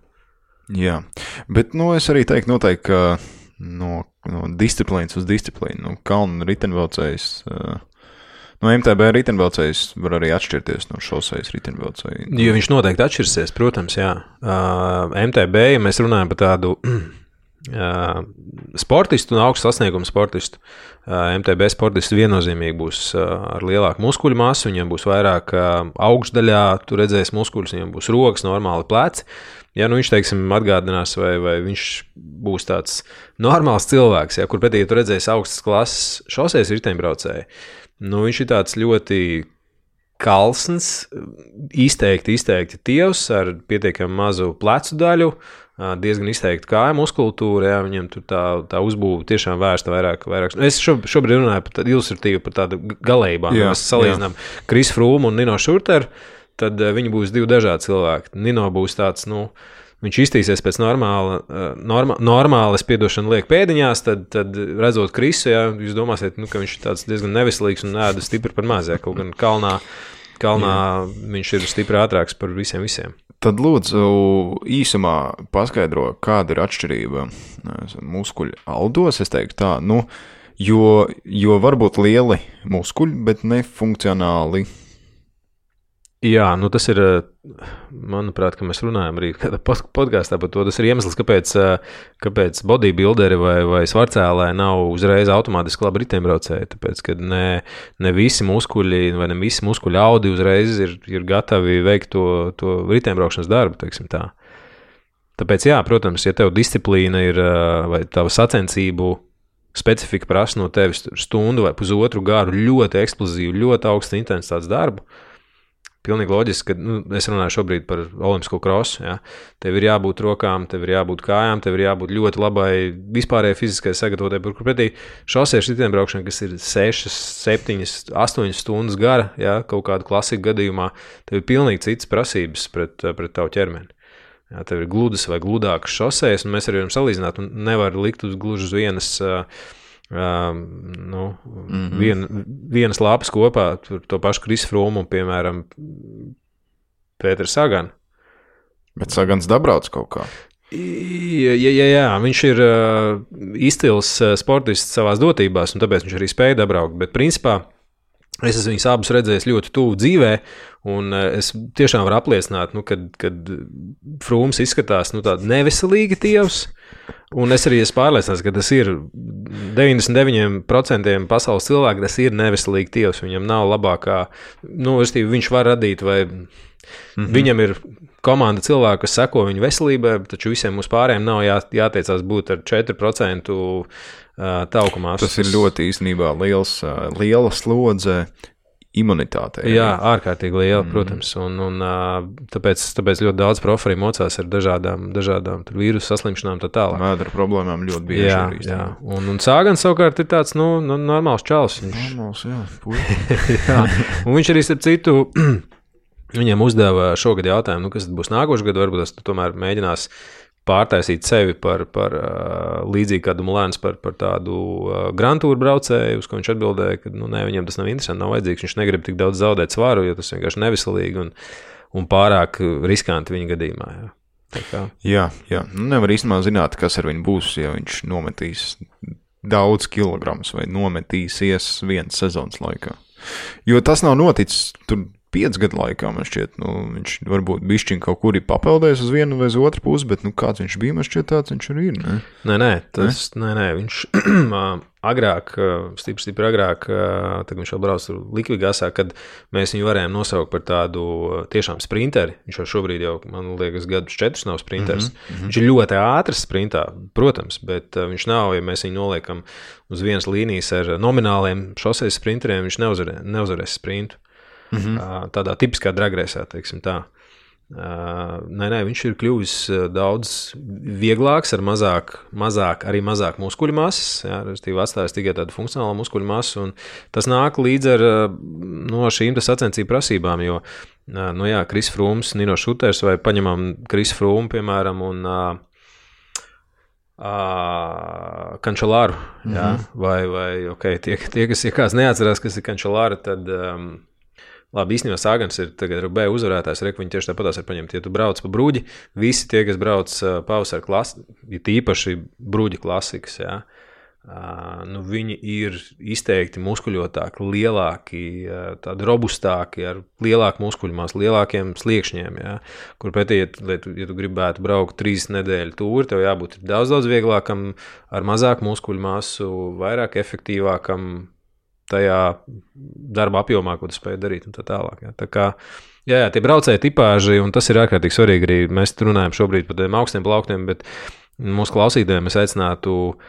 Atcerieties to, ka nav jāmēģina sev pārtaisīt, tā kā 180 grādiem ir objektīvi jānovērtē, kas tu vari būt. Drīzāk jāstrādā ar kaut kādām savām stiprām pusēm, ne, nemēģinot sev pārbūvēt, nomest 10 kg trīs mēnešu laikā. Jā. bet, teiksim, bet, ja tu normāli skatītos uz mani, tu visdrīzāk teiktu, ka man ir jābrauc MTB vai ne? Ķermeņa uzbūvēšana. Jā, jā, jā. Tā tīri vizuāli novērtēt, noteikti cross būtu tava disciplīna. Jā, bet uh, nav. nav nekur, jā. Mums nākamgad veiksies šosejā. Ok, nākamais jautājums no Mārtiņa Ancāna. Viņš uzdeva jautājumu podkāstu SoundCloudā. Viņš raksta sveiciens. Paldies par podkāstiem. Ziemas periodā cenšos regulāri skriet, un pārsvarā to daru bāzes pulsā, jeb Z2. Bet nu radies jautājums, cik ilgs skriešanas treniņš ir nepieciešams? Cik ilgs treniņš ir nepieciešams? Pārsvarā skrien ap vienu stundu, bet ir citi riteņbraucēji, kas saka, ka viena stunda priekš riteņbraucēji nekam neder. Uh, jā, Mārtiņ, paldies tev par ļoti adekvātu vai pareizi labu jautājumu. Mm -hmm, īpaši šajā ziemas, jautājumu, jā. Jā, īpaši šajā ziemas, ziemas sezonā. nu, es varu dot uh, uh, savu atbildi. es nezinu, nezinu uz, kā, uz kā ir balstīta cita riteņbraucēju. Um, Šī spriedums par to, ka nu, stunda ir stipri pa īsu, Kas attiecās uz skriešanu, mēs esam vairākas reizes par to runājuši, bet es vēlreiz atkārtošu, skriešana ir labs cross-treniņš. Tas nozīmē, ka tas ir labs veids, kā es papildinu savu riteņbraukšanas treniņu vai vispār fiziski. Jā, nu, dažādot, dažādos tos treniņus. To sakot, Es ļoti, ļoti reti, kad lieku skriet kādam stipri vairāk par stundu. Stunda, nu, pusotra, ja tas ir labi. Uz, bet ar uzdevumiem pusotra, laikam. Pusotra ir. Un, un tā ir tā nākamā lieta, ko es gribēju teikt, kad es to redzu vairāk kā veidu, kā jūs varat iegūt un pārnest kaut kādas lietas uh, uz riteņbraukšanu. Uh, nav riteņbraucējiem, ja jūs ne, netaisties braukt cyclocrossu vai, vai skriet dotlons. Jums nav mērķis uh, būt padarīt sevi par labāku skrējēju. Jums nav jāskrien ātri. Tajā pašā laikā, protams, tur ir ļoti daudz labas lietas, ko jūs varat paņemt no, no skriešanas. Pir, Pirmkārt, tā ir atrašanās svaigā gaisā šajā laika periodā. Un, protams, jā, skriet it īpaši pieliekot klāt kaut kādas spēku uzdevumus. Ja? Un arī tieši par šo jautājumu man bija vakar no viena mana ne, ne Latvijas sportista. Viņš teica, ko man darīt, ja man izkrīt treniņš, es nevaru braukt ar riteni, vai es varu skriet. Es viņiem atbildēju tieši to, ko es arī varētu atbildēt, atbildēt Mārtiņam. Skriet, tu vari, tas ir baigi labi. Z2 puls ir tas, kur tev vajadzētu atrasties lielāko laiku daļu, bet, lai to treniņu padarītu efektīvāku, lai arī tas Z2 būtu efektīvāks, uztais, uztaisīt pa vidu dažādas spēktreniņas, paliecieni, izklupieni, uh, tur var ielikt jebko. Nu, pamēģiniet paskriet pēc kaut kādiem spēcīgiem izklupieniem. Jā, tieši tā, jo tas ir tas, kas jums kā riteņbraucējiem iedos lielāku pievienoto vērtību, kā vienkārši skriet. Jā, vienkārši skriet arī tas ir. Tas ir labi, taču, ja jūs pārvēršat tos, to skriešanas treniņu par priekš, treniņu priekš maratona, jā, nu, tad jūs gatavojaties nevis braukt uh, ar MTB vai šoseis riteni, bet skriet maratonā. Uh, vēl viena lieta, jā, par ko mēs, par to mēs tiešām esam runājuši. Bieži vien uh, riteņbraucēju locītājs vienkārši nav gatavs uzreiz ielikt ļoti lielā treniņa apjomā tieši attiecībā uz skriešanu. Tāpēc tas jāņem vērā, jo, e, ja cilvēkam ir 100 kg, viņš saka, es gribu paskriet stundiņu, es noteikti iebilstu sākumā, tev būtu jāsāk no 10 minūtēm, 20 minūtēm. Ja tas liekas smieklīgi, bet īstenībā tas ir tas, kas. Jā, saites, potītas, klājās ceļi. Tieši tā. Pat jā. arī trenētiem, man šķiet, tur ir kaut kāda saiknes ar Jo vairāk tu trenējies, jo tev vairāk noguris organisms kaut kādā ziņā. Viņš ir nostiprināts noteikti, bet ir kaut kāds vietas, kas izkrīt. Un... Traumu risks treniņa, treniņa noguruma laikā viņš pieaug. Ja? Attiecīgi, ja jūs esat pieraduši stundu, tad es izdomāju, tas izskriešu divas. Piemēram, skrienot vienalga pa mežu vai pa ceļu, ja jūs tur pēdējā treniņa, pēd, pēdējā kaut kādā pusē trāpīsiet bedrē, un jūs, nu, jūs vienkārši nespēsiet uh, savākties vai sagrupēties tā, ko jūs varētu izdarīt treniņa sākumā. Tas var, tas var novest pie traumas. Tā kā jā, es teiktu, stunda ir, ir ļoti, ļoti ok. Dažādām to spēku treniņiem efekts būs vēl labāks un lielāks. Jā, jā forši. Virzamies tālāk. Uh, Pārējiem pie Facebook. Jānis Hahelis. Jānis bija pie mums uz uh, podkāstu par antidopingu aģentūru. Jā, tas ir tas Jānis. Jā. Tas ir Jānis. Jā. Uh, viņš prasa, varbūt varat nedaudz uh, pieskarties jaudas attīstīšanai sprinta disciplīnā. Disciplīnām. Viņš tieši domā par treka riteņbraukšanu. Mm -hmm jaudas attīstīšanas sprinta disciplīnā? Jā, uh, arī ir tik foršs jautājums. Ļoti atbilstošs. Nu, atbild, kā tu gribi. Jā, atbilstošs, atbilstošs sezonai, jo šobrīd ir treka, treka sezona. Mm -hmm. uh, diemžēl mums nav treka un, un uh, nav, uh, vai ir tikai daži. Uh, brauc, īstenībā ir Ainārs Čiks, kas brauc trekā, un Vitālijas Kanielos, kas brauc trekā, un Ainārs ir uh, piedalās sprinta disciplīnās, bet Vitālijas nē. Uh, Uh, tie, kas ir redzējuši Aināru Tiksenu, kāds nav redzējis, viņu iegūlējiet nu Facebookā, pastieties viņa, uh, kā viņš izskatās savos gados, un es to saku Paga, ļoti. Jā, viņam ir 50 plus. Uh, manuprāt, Vai 45 mm, plus. Mm, es tagad no galvas nepateikšu, kādā ziņā viņš ir, viņš ir jau tādā eh, vecumā, kurā jūs sakat, nu, kur vidējais latviečs varbūt tās, nu, viņš noteikti neatgādina. Viņš nav savu vecumam atbilstoši izskatā. Jā. Uh, un tā ir reizē atbilde. Ja sprinta disciplīnā, trekā, tu trenējies nu, diezgan līdzīgi, kā trenējies svarcēlājā. Tev jāstrādā ar lieliem svariem, ar, ar, ar eksplozīvām jaudām, kas nozīmē arī nu, eksplozīvām jaudām, zālē, pat ne trekā. trekā treniņi vai, vai jā, nu, tie. tie Uh, treniņi ar fiksēto rumbu ir ārkārtīgi svarīgi. Ja, tā ir liela no. Tāpēc arī vajag tos zāles treniņus. Ja, tas ir uh, arī viens jautājums būs par to svaru zāles pārnesu. Šī ir viena no lietām, ja, ko tu pilnīgi noteikti vari paņemt un ko noteikti cilvēki paņem no zāles, ja viņi to dara pareizi. Un uh, tam ir tā pareizā struktūra apakšā, kas ir ar piemēram, MTB, bet izteikti trekā, tā, ka tev ir starts no vietas, ja tavs pieminētais standing, standing starts, lai tu izkustinātu riteni pietiekami ātri un dabūtu tajā ātrumā vajadzīgā, tev ir vajadzīga ārkārtīgi liela vati. Ja. Un es teikšu savādāk, vati īstenībā, ja mēs viņus mērītu, nemaz nebūtu tik lieli. Jā, tāpēc tur ir ļoti liels griezes moments. Mm -hmm.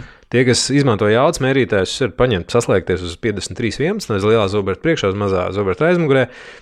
Un cilvēki, kas nezina, kā strādā jaudas mērītājs, nav pazīstami ar to, kā, kādi ir tie cipari. Vienmēr saka, o, es tur tādu jaudu iegriezu, tādu jaudu iegriezu. Saku, ok, izdari to pātrinājumu, un tagad pasties, kā tev jauda. Viņš pastāsta, mm nu, tur 600 vati. Nu, ok, es saku, uztaisīju sprintu tagad gaitā no 3,5, 40 km/h ar labu augstu kadenci, tur 1500 vati.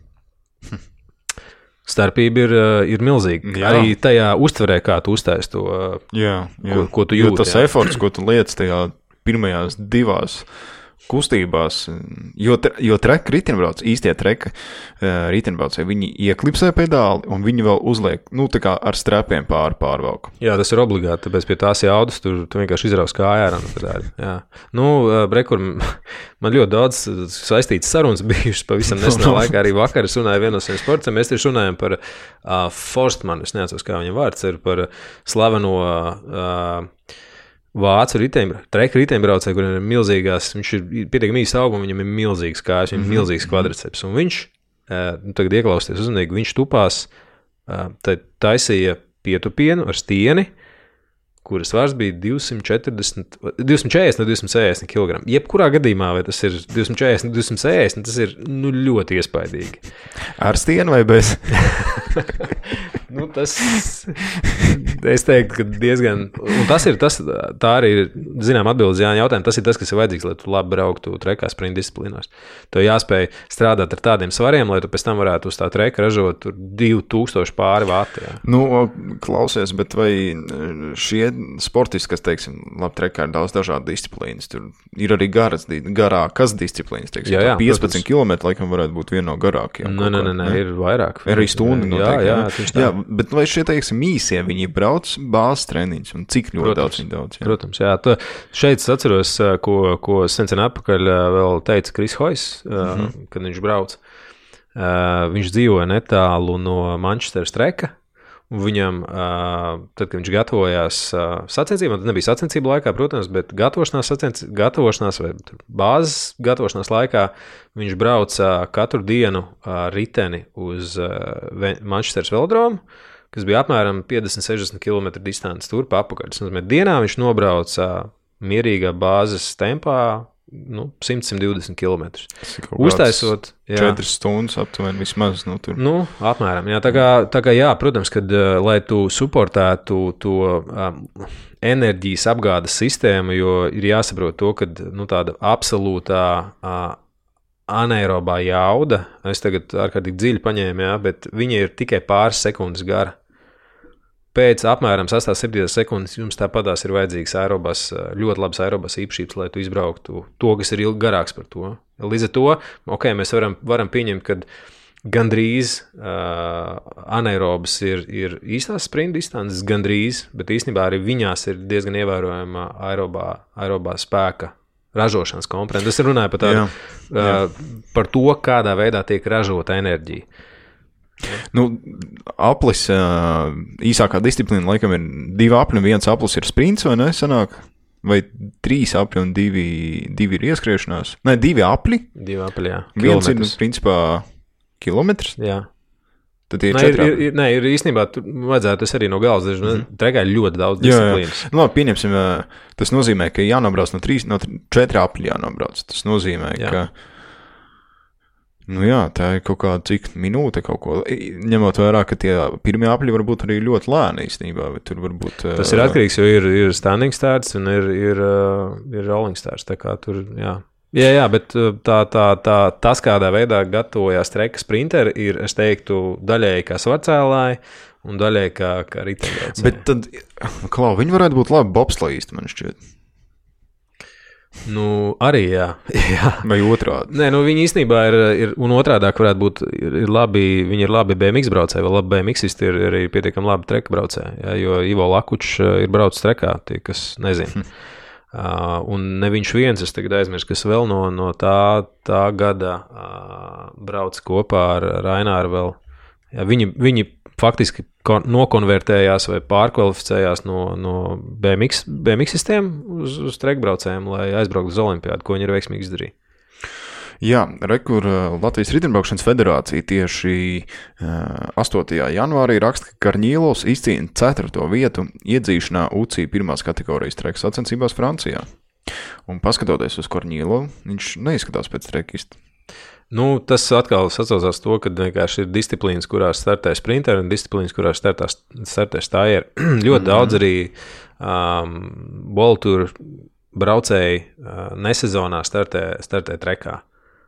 Jā, viņi, jā, nav, tas nav Kris Frūms, jā, bet ir tie, tie manis pieminētie braucēji, kas brauc no klasikās, tie ir sprinteri. Marks Kavendešs mm, ir sācis savu karjeru trekā, viņš joprojām tur, tur brauc. Jā. Tā kā jā, jā, tas ir ļoti populāra disciplīna arī, arī nu, tiem cilvēkiem, kuriem mēs, redz, kurus mēs redzam, ka notiekās Tour de France.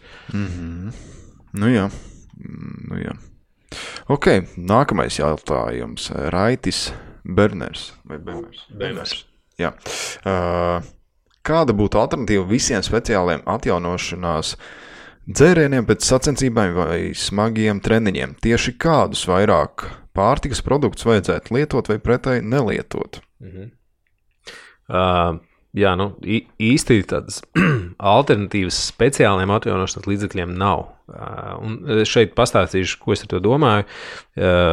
Speciālais uzzīmē par recovery dzērienu vai atjaunošanas dzērienu. Viņš ir speciāli uh, taisīts tā, lai nenoslogojot kuģi, jūsu ķermenis dabūtu visu vajadzīgo. Tā skaitā pirmkārt ogļhidrātus, kas absorbējas pietiekami pietiekami ātri un parasti pietiekami daudz proteīna un nepieciešams aminoskābes, vitamīnus un sāļus. Nu, tur, kā, kas no kuram ražotājiem tur ir iekšā. To visu ņemot vērā šo manu pirmo argumentu, nenoslogojot uh, barības traktu, izdarīt nevar nekas īsti cits. Jā. Vienīgais, ko mēs varam skatīties uz, uz kaut kādiem dabiskiem proteīniem, uh, kas ir nu, īstenībā tieši tas pats jautājums, ko mēs saprotam ar speciāliem atjaunošanās līdzekļiem. Jo, piemēram, nu, es, domāju, proteīns... ir, nē, es domāju, ka jautājums ir drīzāk par to, vai dzert pulveru recovery vai dzert pienspēku. Nezinu, nu. Jā, es nebūtu izdzert. Jā, uh, kolu, un es paskaidrošu, kāpēc bieži vien nu, cilvēki redz uh, televizoros, un varbūt tās arī šeit kaut kur sacensībās, kāpēc cilvēki dzer kolu. Uh, tas ir šī manas pieminētā iemesla dēļ, ka tev jāatjauno, jāatjauno lai tev neiestātos hipoglikēmija, tad tev nebūtu. Lai tu sāktu atjaunošanās procesu, tev no sākuma vajag nodrošināt pietiekami daudz ogļhidrātus. Tāpēc arī tā kola, kola nav veselīga. Uh, Daudz cukuru tur ir. Tur ir daudz, jā. Un, nu, es teiktu, ka tas ir vienīgais brīdis, kad tu kolu arī dzert. Jā. Jo, jo tad viņa nu, šis nosa, nosacīta neveselīgums tajā brīdī ir. Nu, nu, cukurs dedzinās momentā vispār. Jā. jā. Bet, uh, bet izpaliek olbaltumvielas. Izpaliek olbaltumvielas, jā. Nu, es teiktu, tāda veselīga alternatīva būtu, vai, piedošana, nav pareizi teikt, veselīgā cita alternatīva, jo nav tā, ka tie pulveri ir neveselīgi. Tas ir. Um, nu, pat cik pērk? Uh, jā, nu tas, protams, atkarības, atkarīgs es, no pulvera. Es neieteiktu lielveikalos, principā, pirkt. Un, nu, visdrīzāk, un, bet nu, papētīt, paskatīties, kas ir tirgu, ko lieto kaut kādi citi sportisti, pajautāt arī citiem nu, treneriem un tā tālāk, vai pajautāt mums. Es, es savā pieredzē sapratu, ka uh, veselīgais variants nekad nebūs lētāks. Pilnīgi noteikti. Nē. Jā, jā pilnīgi noteikti. Pilnīgi piekrist. Un uh, nu, veselīgs, labi, mēs sauksim viņu par uh, dabīgo. Nu, es nezinu. Jā, ēdiens. ēdiens jā, nu. nekad nebūs lētāks, tas vienmēr būs ilgāk, čakarīgāk, jāmazgā trauki un vēl viss kaut kas un tā tālāk. Jā, pretī ir forši atjaunošanās dzēriens ar eh, ogļhidrātiem, obaltumvielām. Ie, ieber, sakrat, izdzer un aizmirst. Un, visu, un, un pēc tam ēst normāli. Un ēst normāli ēdienu. Jā, jā. Un... Tā kā nu, es, es pilnīgi piekrītu tev, jā, tas, tas ir tāds ļoti uh, sarežģīts, es teiktu, nu, topiks, uh, ja es esmu eksperimentējis. Uh, dažādiem veidiem. Tu vari taisīt līdzi sev, sev speciālu smūtijas un vēl kaut ko, un vēl kaut ko. Bet jā, tas, tas arguments, ko tu teici, tev ir baigi jāplāno. Tas noteikti nebūs lētāk. Tas uh, nav fakts, ka rezultāts būs labāks. Pilnīgi noteikti. Es domāju, īstenībā, ka manā pieredzē tas nav, tas nav tā. Restīvi, ja, ja, ja mēs skatāmies uz, nezinu, piemēram, grūtāku treniņu telpās, tu vari atļauties uh, mājās tur ilgāk uh, paņemties virtuvē un kaut ko samestrot, kas, kas, kas tev radīs. Nu, zinām, sajūtas, ka tu izdarīji, izdarīji kaut ko savādāk, labāk, varbūt. Tur pēdējie, ja mēs runājam par sacensībām, nu, tad, nu, diemžēl, es neredzu nekādu tādu ievērojami labāku opciju, kā, kā tiešām labs, kvalitatīvs, nu, ar uzsvaru labs un kvalitatīvs atjaunošanas dzēriens. Jā, zinu, par ko mēs visdrīzāk neaizdomājāmies par ko vispār vajadzētu sākt, tas ir vispār veselīgi uztur pamati. Un visdrīzāk no sākuma jāsakārto un vispār jāsaprot, kas ir ogļhidrāti, kas ir obaltumvielas, tauki un vispārējais. Kad jums būs saprašana par to, ko jūs liekat sevī iekšā un ko jūs ēdat ikdienā, eh, tad arī jums būs saprašana par to, kas ir, kas ir visi pulveri un vispārējais, ko jums vajag, ko jums nevajag. Es teiktu, ka visdrīzāk, ja cilvēkam nav sakārtot šī puse, tad nu, iespējams ir recoveries Nu, arī, nu, kā to ņem, jā. Es zinu vienkārši no savas pieredzes, ka ēdot, ēdot ko, nu, kā mēs ēdam, vienmēr, teiksim, veselīgi savākt olbaltumvielas visas. Ir ļoti ir grūti. Nu, ir grūti, ir jāēd visu laiku, visu laiku proteīns jāēd reāli. Jā, nu, ne, tas ir mūsu pieminētā kā gadījums. Jā, tev ir jāēd tiešām daudz, lai tu panāktu ievērojumu rezultātu. Jā. Un tas ir, mēs runājam šobrīd par ēšanu. Jā. Jā. Tā kā jā, nu, uh, mazliet vispārnētos mēs mēģinām iet bagās detaļās. Uh, es, ja mēs runājam un izslēdzam atjaunošanas dzērienu, es teiktu, tas ir noteikti kāds auglis, ko varētu apēst. Uh, auglis, un pēc kaut kāda laika nu, tas būtu normāls ēdiens, kur pamatā ir vairāk olbaltumvielas. Taču jāņem vērā to, ka abas šīs lietas, ja jūs esat pēc grūta treniņa vai pēc sacensībām, jūsu kūņas ir, nu, viņš ir viņš nav gatavs ņemt pretī ļoti daudz pārtikas. Un, ja jūs viņā ieliksiet uh, tādu pārtiku, ko ir ilgi, ilgi un viņam sarežģīti pārstrādāt, tas ne palīdzēs jūsu Pieņemsim, procesam. Kā postiņš, ko iedot pie, pēc sacensībām ar makaroniem. jā, jā, tas ir labs, slikts piemērs jā, par to, kā, kā tas ir garšīgi. Makaronu, un... kečupu un. Uh Viena lieta, ko es eh, patiesi sakot, varbūt tās pretēji tam, kā, kas, kas tiek kultivēts. Sociālā vidē tādā es neuzskatu, ka piena spēks ir kaut kas labs, tīpaši pēc treniņiem vai sacensībām. Mm -hmm. Vispār piena produkti es viņiem izturos diezgan rezervēti. Nu, tur ir pašam katram jāeksperimentē, jā. kā viņam kuģis jūtās un panest to visu. Nākamais jautājums, Jā, mēs jau daļai uz viņu atbildējām, bet uh, Lauris Celitāns prasa par svaru zāles rezultātu pārnešanu uz velo, vai varētu paturpināt mēs kaut ko. Nu? Ko, um, kā respektīvi to jaudu, ko nu, tas tā nekorelējās. Bet, uh, ja es vairāk cilāšu zālē, un kā man to spēku pārnest uz riteni, kā man stiprāk spiest uz pedāli? Ir dažādi veidi, kā viņu pārnest. Uh, Nu, ir lietas, vien, ko, par ko es baigi negribu runāt, ko, ko, ko, es esmu, ko es esmu pārbaudījis un ko es uh, kas strādā, taču tam, nu, restīvi, es negribu runāt nevis tāpēc, ka es negribu to kādam izstāstīt, bet tas ir ārkārtīgi, ārkārtīgi apjomīgi. Tas ir mhm. cikls, mm. kas nozīmē, mēs runājam par faktiski trīs mēnešu kaut kādu treniņu procesu, kas tev noved līdz tam.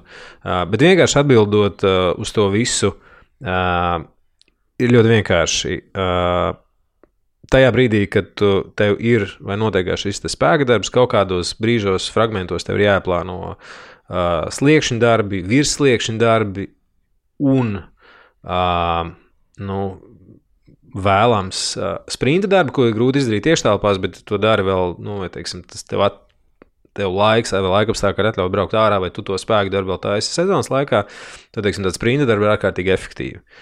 Tās palīdzēs ķermenim pārnest vai, vai iedot to vajadzīgo impulsu, lai viņš, nu, paņemtu to, uh, rezultātu no zāles un pārnest viņu uz riteņa. Ja, bet tā, tā tiešā korelācija nav, jo tie, tie, tie, mēs domājam visu laiku par, par lielāku jaudu, lielāku FTP, mm -hmm. tā tālāk. Ja. Tas, ko cilvēki varbūt tas neredz, bet īstenībā tas ir ārkārtīgi liels ieguvums. Ir, ja. Jūsu vispārējais tāds kā latviešu tāda angļuiski ir ziliens, nu, tāda izturība. Ja? Jūsu viss ķermenis paliek daudz izturīgāks. Jūs esat spējīgi ilgāk braukt.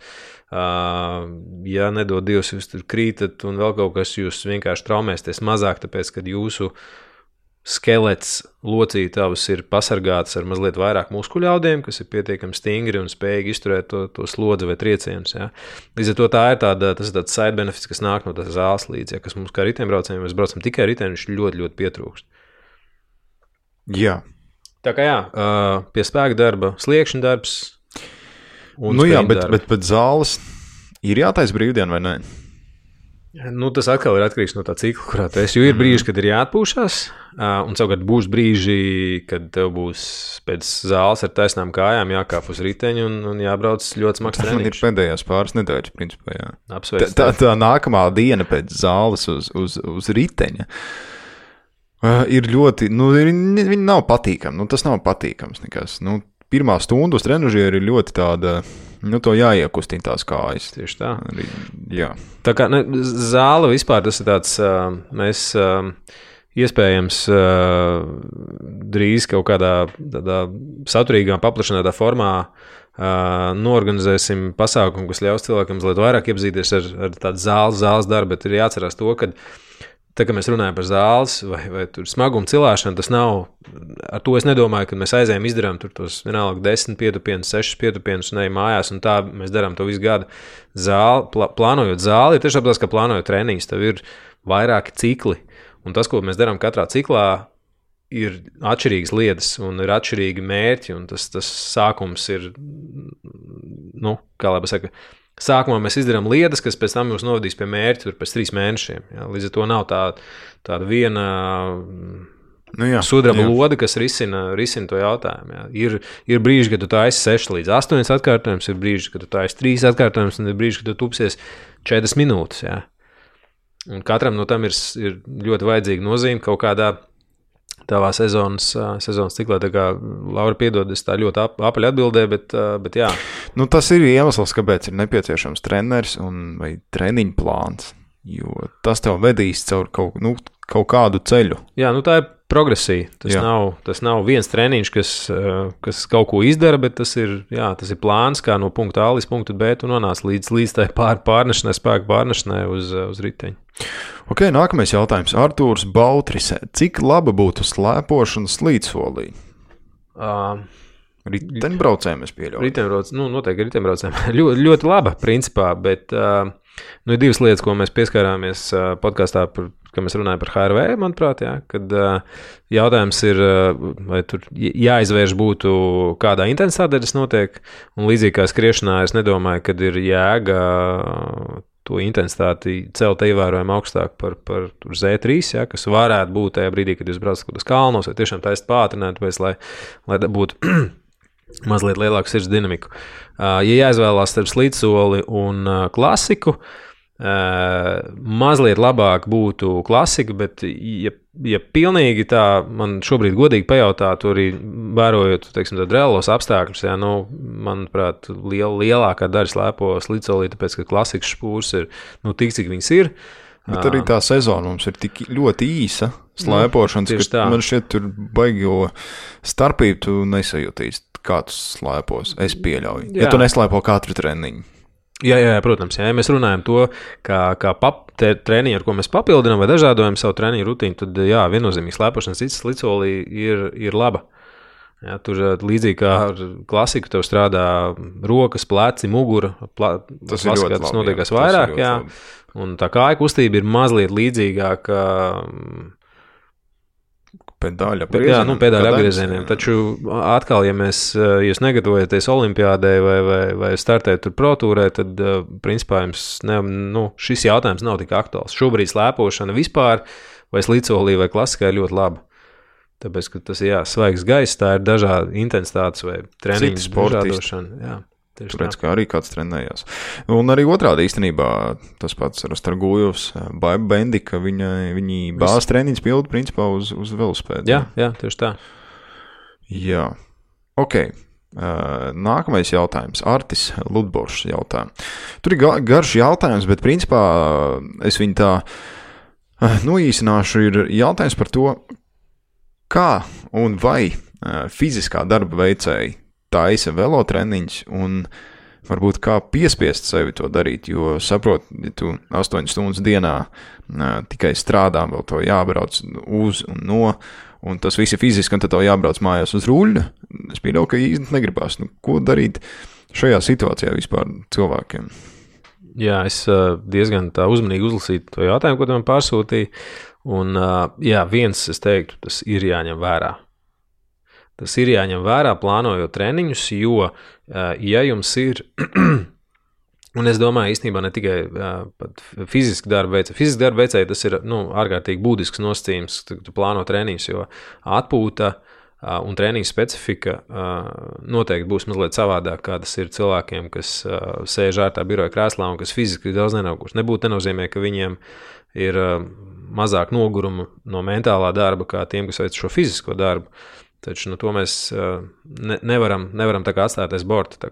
Tas ir jāņem vērā, plānojot treniņus. Viens visvairāk, visvairāk un cītīgāk jāplāno ir atpūta. Un šeit es teiktu, brīnišķīgi varētu izmantot HRV rādījumus, kas īstenībā bieži vien parāda to, cik cilvēks ir vai nav noguris un ko viņi varētu vai nevarētu darīt treniņos, ko viņš varētu pats darīt treniņos. Tajā pašā laikā jums ir jāsaprot to, ka strādājot fizisku darbu, jūs netrenējaties braukt riteni. Pat ja jūs braucat uz darbu ar riteni, un man bijuši vairāk, vairāk man sportisti, kas saka, es tagad braukšu ar riteni, es tur trenēšos un tālāk. Un tas simtprocentīgi, simtprocentīgi, ja kāds grib trenēties un pierādīt, ka viņš droši nāk pie manis, bet es domāju, ka mēs paliksim tieši pie tā paša. Ja? Tad, kad jūs braucat uz darbu ar riteni, jūs braucat uz darbu ar riteni, tas ir transports, tas nav treniņš. Mentāli grūtāk ir tam noskaņoties, fiziski tam ir grūtāk noskaņoties, jo nu, tur ir ļoti daudz tādu lietas, kas jāņem vērā. Un, un, un šis ir līdzīgi. Jā. jā, tas nozīmē, ka iespējams šim cilvēkam nav tik daudz jāstrādā pie kaut kāda funkcionālā spēka vai, vai, vai spēka īpašība attīstīšanas. Jā, tas īstenībā nozīmē, ka viņam iespējams vairāk jāstrādā pie, pie intensitātes gala, ja viņam ir ļoti, labs, ļoti laba aerobā izturība, kas varētu būt dēļ tā, ka viņš veic šo fizisko darbu. Ja man ir vairāki, vairāki sportisti, kas uh, visu dienu atrodas uz kājām, viņi dara fiziski aktīvas lietas, uh, trenējās normālas, tur ap desmit stundām nedēļā, atrodot laiku, ja, tā ir vēl viena vēl vien tāda. Tas ir īstenībā visiem, ja tas laika menedžments jau ir nu, ārkārtīgi svarīgs. Tev jāsaprot, kurā dienā, cik laika tev ir. Un, ja tu zini, ka tu būsi atpūties svētdien, un svētdien tu vari uztaisīt to garo trīs stundu treniņu, tad tas tad ir jādara. Tā kā jā, nu, viena lieta ir, ir brīži, kad tev ir jāpiespiežās darīt mazliet vairāk par spīti tam, ka tu esi mazliet noguris darbā. Jā, bet tas nepārnesīsies uz riteņa, un ir, ir brīži, kad tev ir jāapņem pauze un jāapsaka, ka es esmu darbā šodien pārāk pārgurs, un es šodien atpūšos un aizēju gulēt laicīgāk. Jā. Jā, jā. Tā kā tas ir jāņem vērā ļoti citīgi vai vairāk uzmanības pievērsiet atpūtas plānošanai, un tajā pašā laikā arī otrs gals, ja tā intensitāte arī tieši tāpat jāplāno. Ja. Bet līdzīgi tas ir īstenībā arī nu, visiem. Bet citiem. man, klausies, ko tu domā par to, ka uh, nu, cilvēks jau vienkārši nu, pierod. Jā, jā, protams. Jā. Viņ, nu, teorētiski, nu, man tā šķiet, ka, ja tu tur ne, nenāsā caurām dienām cementmaisus, tad pa lielām, nu, tu, nu varbūt tu esi bišķi noguris bet arī mentālā darba veicēji pēc darba, pēc dienas birojā nav, man šķiet, bieži vien atpūtušākies vairāk nekā. Jā, nu, kortizols viņa asnīs viens un jā, pats. Jā. jā, tieši tā, tieši tā, hormoni jau, nu jā.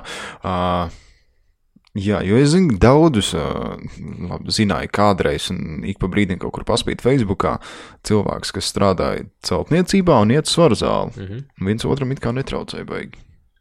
Jā, nu, līdzīgi kā ar ritembraukšanu. Nu, tev ir, ja tu zini lietas, kas tev ir jādara, un lietas, kas tev varbūt tas ir, kurām tev jākoncentrējas mazāk, jo, nu, nu, manis jau pieminētā piemērā, nu, rekurēt, tu visu dienu sēdi birojā, nu, nu, nebūs tev laba mugura, nebūs tev spēcīgs rokas. Nu, es, tā, es, jā, jā, es tieši tā, es tā vispārinu, bet tad lūk, šim cilvēkam, kas sēž birojā, viņam vairāk jādomā ir par vingrošanu, tad funkcionāli sevis attīstīšanu, stabilizēšanu un treniņiem. Savukārt, ok, šis cilvēks, kas strādā fiziski aktīvu darbu, viņam ir kārtībā mugura, viņam ir pietiekami labi attīstīta kāja, muskultūra, muguras rokas. Viņam jāstrādā vairāk pie specifiskā darba, un iespējams ir tā, nu, tā polarizācija treniņos kļūst mazliet izteiktāka. Bet tas viss ir ļoti atkarīgs no tā. Nu, kāds tad īsti ir tas sports? Jo mēs, uh, Vladislav, tu zini, man ir ārkārtīgi grūti izteikties uh, Abstrakt. īsi un abstrakti mm -hmm. par, mhm. par daudz sportistiem, jo katrs no viņiem ir, ir individuāls. Jā, jā, jā, tā ir ļoti. Tāpēc, nu jā, tāpēc ir treneri. Jā, jā tā, kā... tāpēc, ka, nu, tā ir. Nu, ļoti, ļoti daudz kas ir uh, individuāls, kā jau cilvēkiem. Zini, ko es esmu dzirdējis trakākais vienā citā podkāstā? Uh, Klausies, tu gan jau arī esi dzirdējis, bet uh, 12 stundu maiņa, 7 dienas no vietas pa dienu tad viena nedēļa brīva, 12 stundu maiņas, 7 dienas no, vīta, no, no, no vietas pa nakti, un tad mhm. atpūta mm. brīva. Nu, traki īstenībā, un cilvēks trenējās. Jā, es agrāk trenēju vienu, vienu meiteni, kas strādāja par. Viņa strādāja medicīnas nozarē, viņa arī bija tieši tāpat dežūras, mm. dežūras slimnīcā. Un es pilnīgi godīgi varu teikt, ka tas ir viens no sarežģītākajiem gadījumiem, tīri no plānošanas viedokļa, ir baigi daudz mainīgie un ir ārkārtīgi grūti ķermenim nonāk kaut kādā ritmā, gan, gan treniņa ritmā, gan atjaunošanās ritmā. Restīvi, tur ir īpaši tagad, kad ir tas mājiņu darbs, nu, tev ir. Nu, tev, cilvēku veselībai tas vispār nu, tas nenāk par labu. Jā, jā tas mm. ir ļoti slikti. Jā. Tāpēc mēs ik pa brīdim visu laiku pieskaramies pie tās atpūtas un miega. Ja, un, ja, ja tās, tās normālās 8, 9 stundas, tiek, viņu ritms tiek nojaukts, ja tu neej gulēt pirms tiem, tiem vai ap desmitiem un necelies augšā pirms astoņiem, tad tu nedzīvo tajā nu, tavā normālajā bioritmā, kuram ir jābūt faktiski katram cilvēkam, un īpaši sportistiem faktiski. Starp citu, par HRV runājot, pēc tās manas treniņa, treka treniņa dienas, nākamajā dienā, izguļot normāls 9 stundas, HRV bija ļoti labs. Ļoti labs, jā. Tas bija tikai uz miega bāzes. Jā. Jā, jā nu tas, tas ir Tavā gadījumā ir, tas liecina par labu atjaunošanos. Jo tas, ko es eh, redzu, teiksim, arī citiem sportistiem, kas ir normāli, nu, ko mēs arī tajā, tajā pašā podkāstā runājam, ja, ka tev ir nedēļas laikā, darba nedēļas laikā, kur tev treniņi mm -hmm. teorētiski mhm. īsāk, tu vienkārši sēž ar vīlēnām, lēnām krīt. Un teorētiski, tad, kad tev viņam vajadzētu nokrist vēl zemāk, tad tev brīdinās kaut kā garāk treniņš lēnām palielinās, tāpēc, ka tu, tev nav tā citu stresa. Ja. Bet normāli būtu, vai tas, ko es gribētu sagaidīt no teiksim, tavu vecumu sportistu, nu, tur līdz 35 gadiem tev jāspēj atjaunoties pēc tādas uh, nu, vidēji smagas nedēļas, apmēram dienas laikā. Tas nozīmē, ja tev pirmdiena ir brīva, tad otrdiena tev jājūtas. Treniņš, nu, tad jau diezgan normāli. Jā, tas principā nozīmē, ka tev starp treniņiem ir vismaz 48 stundas, kur laikā to ķermenis spēj pietiekami atkopties. Jā, tas, protams, ir baigi atkal individuāli, tur ir liela daļa tam parasti jau. Arī to es pielāgojos tam, ka pirmdiena brīvdiena, tad attiecīgi tu neplāno tur Uh, gāzt kalnus tur darbā, vēl kaut kur, vēl kaut kur, jo tā ir diena, kad tu vari atpūsties. Mēs tam citu nesen ar ģirtu par šito runājām, un uh, es viņam kaut ko prasīju. Viņš saka, tev nav dejovs šodien, pirmdien. Es saku, nu, dejovs jau nav, ir no treniņa. Viņš saka, dejovs ir dejovs un viss. nu, jā, nu, tā ir īstenībā tas ir, es teiktu, tas ir visproduktīvākais, jā, ka tās brīvdienas tiešām tu, nu, kā mēs atkal jā. atgriežoties pie trenēšanās un braukšanās, jā, Tagad, tre, tagad tu trenējies, tev brīvdienas ir brīvdienas. Ja tu jā, mēģini jā. pakārtot tam, lai tu tiešām atpūstos. Tas nozīmē izgulēties labi, paiest labi, mazināt citus ārējos stresus savā dzīvē. Labi, paldies tev, Jānis, par visām šīm atbildēm. Trenta Vinovā galvenais treneris Jānis Mūsiņš. Jā, paldies visiem, ka klausījāties. Vēlreiz forši, klausās, kur tur es rādu roku. Eh, forši, ka mums ir vēl viens treneris, tā kā jā, es vēlreiz atgādinu visiem, ka. Bet gan jau, ka mēs viņu paaicināsim. Mēs noteikti ar viņu parunāsim, protams. Jā, paldies. Jā. Tas bija Vladislavs Padvinskis un tiekamies treniņos.